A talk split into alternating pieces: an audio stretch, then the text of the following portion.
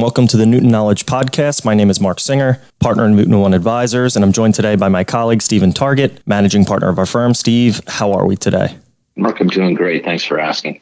As always, the Newton Knowledge Podcast will provide meaningful content to our valued advisor community and clients who are interested in learning more about sophisticated insurance related topics, focusing on estate planning and executive benefits. During our podcast, we focus our discussions on content that will deliver unique insights into the people, processes, and products that make our industry so critical. Newton One is a national life insurance planning firm delivering customized insurance solutions structured to help clients and their advisors engaged in solving estate planning, wealth transfer, business succession, and executive benefits challenges. We are a member of the M Financial Group, offering our clients access to the nation's most prestigious insurance carriers and innovative products available only through our network.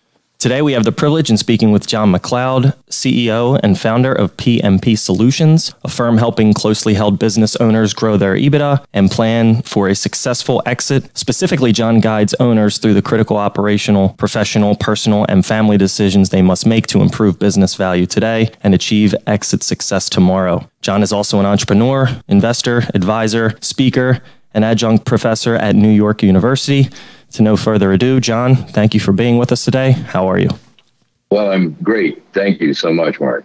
And thank you for the opportunity to talk about this very, very important topic.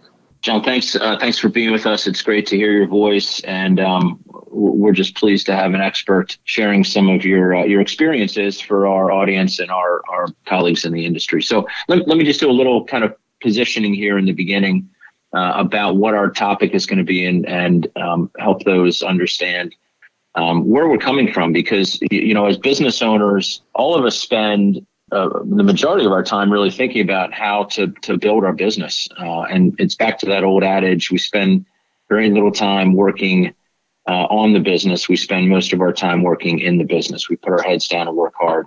But of course at some point there's going to be that that question and the topic of succession planning and and how do we transition to uh, other parties whether those parties are internal or external uh, sometimes exits are planned, sometimes they're unplanned.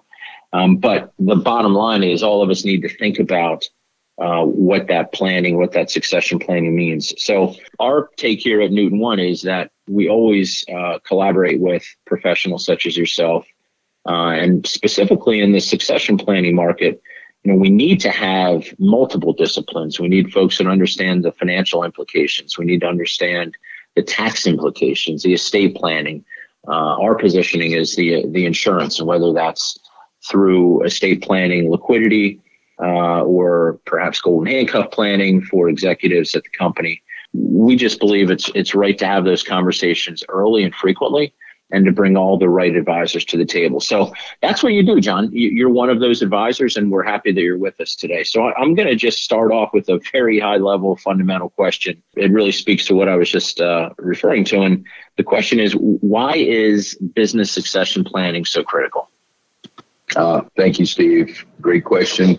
And of course, I have a certain passion for it based upon the, the line of work that I've chosen. But I believe, first and foremost, that business owners Middle market business owners in particular make the world a freer place by creating jobs, serving their customers well, innovating in markets, paying taxes, serving their communities, and of course, ultimately expanding the economy, our American economy.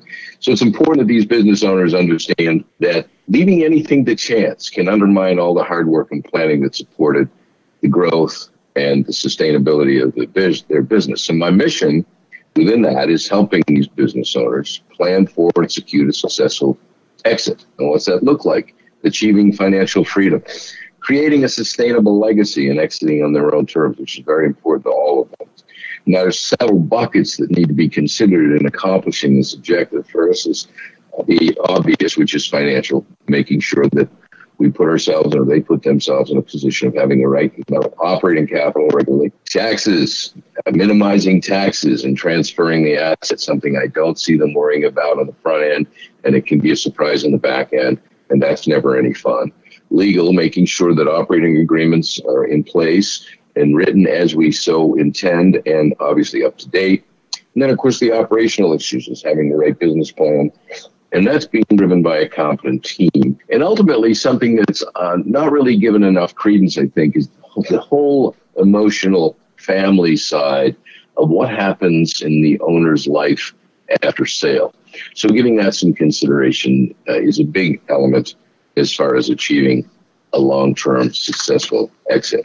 And, uh, and on the family side, of the concerns include the spouse, is she on board, the children, what's their expectation, how the proceeds going to be distributed.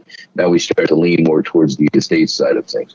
But again, all of these elements are critical and they are essential in terms of adding to the reasons why we need to have uh, a succession plan in place. John, you mentioned there, uh, which I think is an extremely important comment, that the planning needs to begin early. So, it, can you can you break down for us maybe what some of the the key elements are to start developing a successful plan, and really when should the plan begin? Because um, that that can certainly impact the uh, the results. Yeah, I'll start with that first, Steve. As for when it should begin, the answer is now. you know, I have a number of uh, prospective businesses that I've been talking to for a while, and there's this tendency to think manana it's all going to be okay down the road. And when I say, all right, well, when do you think you would like to exit your business? The answer is uh, sometime in the next five years, probably closer to the five year horizon. If I meet them three years from then and I ask the same question, the answer is the same. Oh, sometime in the next five years. So the answer is you've got to get on it and get on it now. It's critical to do so because waiting has no value uh, whatsoever. So there are really four things that a business owner ought to get their head around in order to begin to do successful exit planning. First, determine what their exit magic number looks like. Now, little definition on that. What that means is how much do they think they're going to need to exit and continue to live without a paycheck and maintain the same lifestyle. You know, that begins to inform how we exit in terms of what will make that most possible. Is that going to be uh, transferring it or transitioning to family members or keeping it in the family, which most of them want to have a conversation about, or identifying the right set of outside buyers, the right type of outside buyer, excuse me. Then ensuring business continuity, that's establishing and maintaining a committed, talented management team and taking a hard look at them and having the right conversations with them and putting the right things in place in order to make sure that they can be very useful in terms of, of how a business owner intends to exit so it turns into a win-win. And then undertaking regular valuation exercises, monitoring the metrics of the business that impact the EBITDA, the growth, and ultimately the transferable value. And then ultimately uh, creating a comprehensive business and exit plan that includes estate planning each of these steps are are interdependent, and uh, uh, we can't do one without the other if we expect to exit successfully. Thanks, John. And I'm, I'm going to circle back to the first of those four elements that you mentioned, and um, let's spend a little time talking about identifying who that next generation of owners is, because as we know, you know each business is structured differently, but there could be family-owned businesses in family owned businesses, perhaps there's family members that work in the business and there's family members members that don't work in the business. Could there be an opportunity for a transition to existing employees or executives? And then, of course, there's always that opportunity or or potential to to make the sale or the transition to an outside third party. So let's kind of walk through those and and from your experience, um, what should we know about the, the different potential? And, and perhaps i missed some uh, but the potential uh, next generation of owners.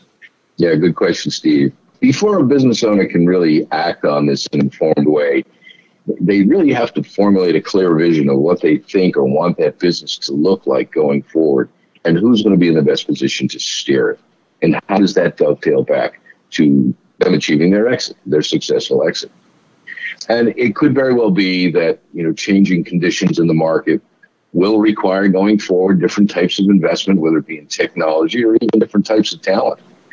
So if we start thinking about family or passing it within the family, well, the question becomes is there a family member that's not only deserving, but more importantly, capable of taking the helm? Or would this business be better served and the asset better served if it were sold to an outside buyer. And that would require identifying what type of buyer and then obviously recruiting that buyer, which in these days has not been too much of a problem. There are really four kinds of transitions that take place. And I have little, little, uh, catchy t- terms for each of them. The first I call a passer, and that's a transfer to a family member. And That can be great for business continuity, but it also can raise some very complex issues, some of which we described before. And that's the fair treatment of family members, especially those who are not going to be involved in the business or taking any value out of that asset going forward.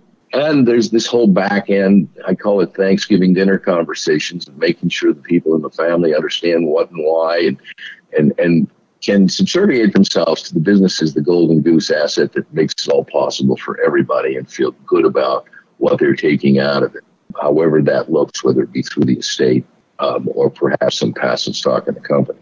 The second is what I call an Innie, and that's to sell to employees. ESOPs are available for that. And then what is more often seen these days is some kind of a transition to some senior leaders or loyal employees who have been a very integral part of growing the business and have proven themselves or demonstrated, if you will, their ability to run it and sustain it going forward. The biggest problem there is access to capital. They, they tend to be wonderful people, but they have no money. so getting business loans uh, and finding the cash, if you will, to acquire the company can be challenging.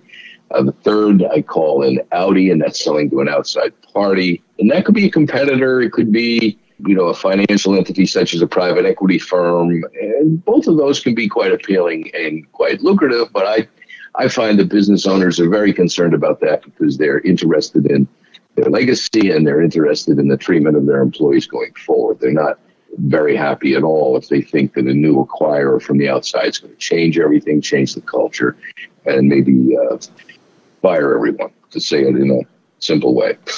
And the last, uh, the last way out is uh, I call it a squeezer, and that's basically just to bleed out the asset and run it for lifestyle until there's nothing left and simply retire. Those tend to be professional services firms and other firms that uh, you know, don't have either any obvious place in the market going forward, can't be bolted on to some other kind of an acquisition entity, um, and don't have any successors that are obvious and natural. So those are really the options for for how they can best transition the business.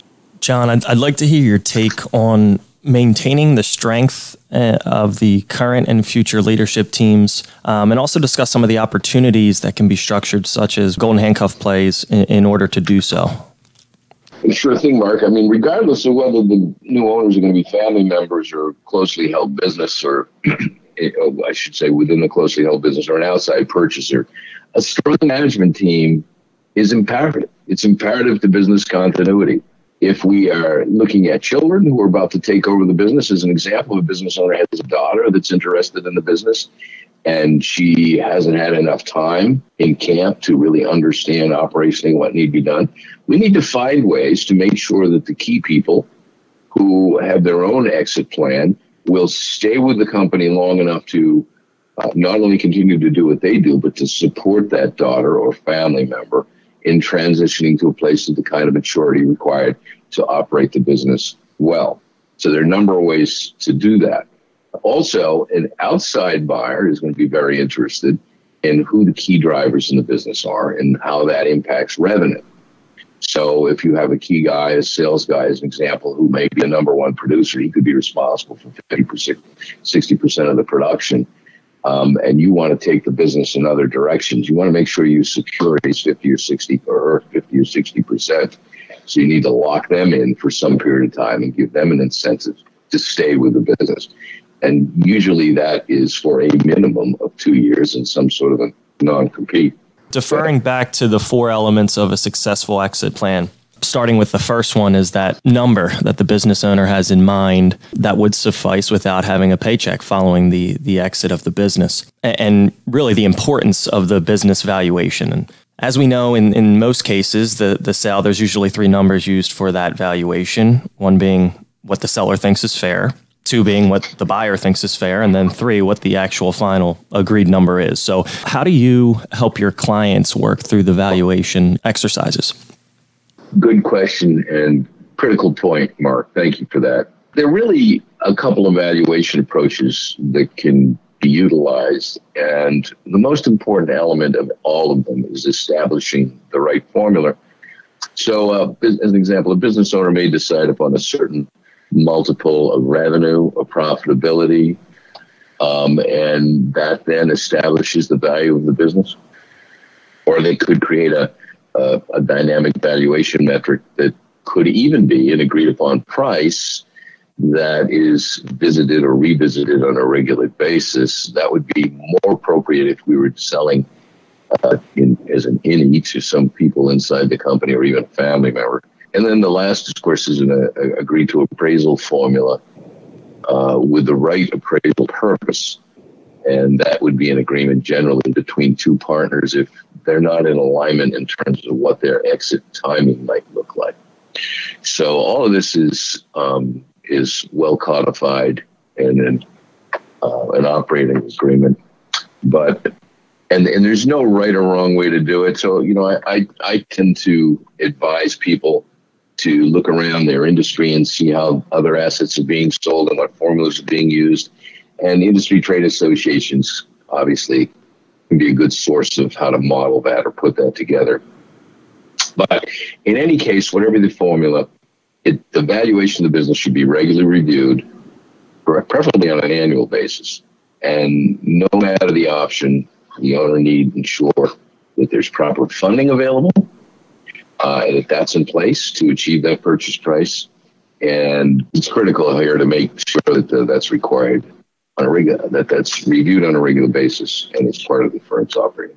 And I'm going to I'm going to circle back again to um, kind of the pre-planning aspect here uh, because we get very engaged with estate planning with our clients, and sometimes clients come to us after the sale of a business and they say, "Hey, you know, I've got this estate tax issue, or it looks like I'm going to have an estate tax issue. You know, what what can I do?" And clearly, there are, are, planning opportunities prior to the sale of the business or the transition or the, the, the succession planning of the business that could benefit the family. Are there a couple things that, that you might highlight for folks to think about as they're as they're transitioning and, and potentially getting in front of an estate tax issue? Yes, this this is where Steve. This is where I like to say that exit planning is a, a team sport. So from that perspective, I tend to work closely with not only the business owner or owners, but their professional advisors, specifically their accountant, their corporate attorney, their state attorneys, any commercial banking relationships they have, their wealth managers in terms of where's the money going to go, and their insurance profession. All of those folks are important and ought know in order to do what they do well, what the long term plan is, and how any recommendation that any of them makes affects recommendations that the others are making in the best interest of the outcome the owner is trying to achieve.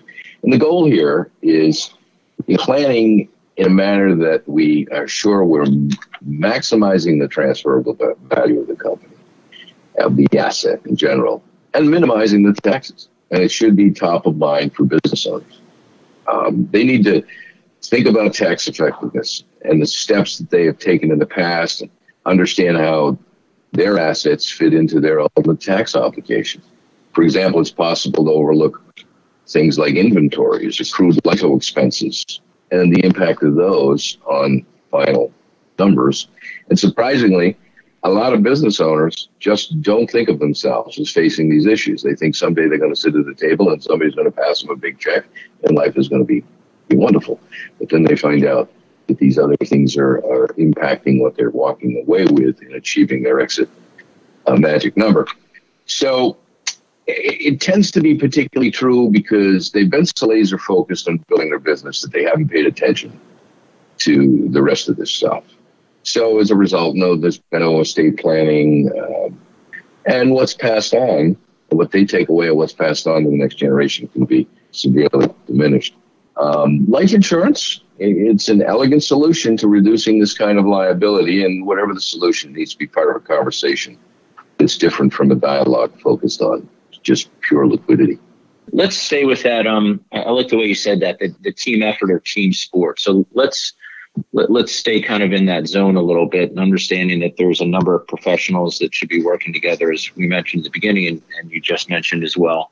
Are, are there any other planning opportunities? Um, and I'll use I'll bring back in the word holistic. Any other planning opportunities that should be considered in this kind of holistic, high level structuring that you think would be important to address?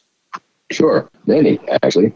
But once a business owner understands the need for a transition plan, integrating a, a, a holistic approach that, that includes the things we've discussed executive retention, succession funding, state planning tools, tools, et cetera, is essential. And executive benefits help with the business continuity piece because they ensure that experienced management team remains in place, maintains that continuity, and will continue to drive revenue both leading up to and after exit, as we described. And of course, this requires good consideration around how we're going to make it interesting to those in place to stay with us through the transition. This is sort of the golden handcuffs concept, right? And life insurance is a flexible tool that enables new owners to pay existing owners and creates the cash needed to fund the ultimate state tax obligation that the owners and their family will face. Top employees should ideally have formal financial incentives to stay with the business for at least two years beyond their exit, and hopefully design non-solicitation, non-compete agreement. And ideally, only owners need to put themselves in a position where they can go to their top trusted business co-leaders and share with them the future exit plans and create win-wins. And golden handcuffs are win-wins. So the idea here is as the business owner achieves his exit magic number and retires successfully, he need to make sure that those who got him there and those who saw it through for him uh, are properly compensated and retained as well, or incented, if you will. So that that smooth transition is very important. No matter what of the four types of buyers we have, or the three types, the squeezer doesn't matter, but the other three types of matters is going to be very important to an outside acquirer. It's going to be very important to uh, family members who are transitioning to get the business into the future and take their ownership of it and put their handprint on it. And so, in the end, when that owner exit and their skills walk out the door, they can't have everybody walking out the door with them, not all at the same time in the same point. So, golden handcuffs programs keep key people there is essential. Steve, there's a number of ways to do this. I'm sure you have thoughts on this. Uh, everyone has thoughts on this, but it's executive benefits, deferred compensation plans, Section 162 bonus plans, split dollar life insurance policies. I'm not going to get into the intricacies of those things, but I would ex- I would strongly encourage business leaders to look at all of them uh, and talk to professionals such as yourselves about how they might apply. And of course, life insurance, which is highly feasible and it can be used in a myriad of ways, um, ranging from funding the purchase of the business to helping existing owners fund their retirement, pay estate taxes, provide death benefits to family members uh, in the event of you know of their death, and or you know, if they want to be philanthropic, provide charitable donations upon their death. Thanks, John. That's that, that was a that was a good way to um, kind of summarize some of the opportunities out there. Now, as we're winding up here, there's there's a lot we talked about today, but clearly there's a lot more that we really should be talking about. This is not a, a quick process. You mentioned five years, maybe it's more. Uh, maybe for some businesses it takes longer than five years, and and part of that is the emotion of it. Um, part of that's the practicality of of putting that deal together and and figuring out what the next step is, and having the right team, having the right professionals. You know, as you're speaking here, it, it, it seems to me that um, clearly you you could be either the let's use the back to the team word. You could be the quarterback, you could be the core of the planning and putting together that right team. So I'm gonna I'm gonna punt back to you and ask: Is there anything that we missed? Is there anything uh, that that you want to kind of close with here that would be important for folks that are considering success, succession planning or are in the profession, and it would be important for you to share with them? Yes, absolutely. First and foremost, take that next step right now these business owners spend a tremendous amount of time building their businesses. And because of their passion, they may not imagine themselves ever not running it. But that day will come. And after hard years of work and risk taking, they need to make sure that that business that's so important to them will continue to flourish and they have sufficient funds for retirement. So start planning now, not later. Determine your exit magic number and put together a plan to achieve it, determine who the next owner should be to help you achieve it, build a strong management team and incentivize them compelling, compelling the benefit programs to keep them retained and to allow you or help you achieve the exit that you envision. uh, build an ongoing growth and development plan that should be written uh, that's going to allow them to achieve not only the valuation that's necessary to achieve the exit magic number, but also with a long term eye towards successful exit and incorporate estate planning into the process as early as possible. If they do those things, they're on the right track.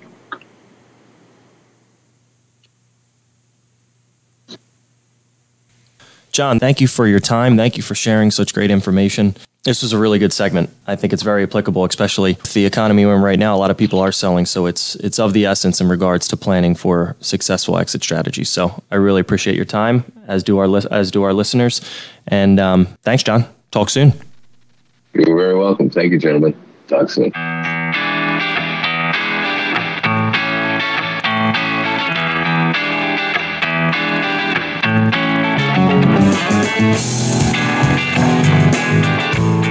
The material and opinions voiced are for general information only and are not intended to provide specific advice or recommendations for any individual.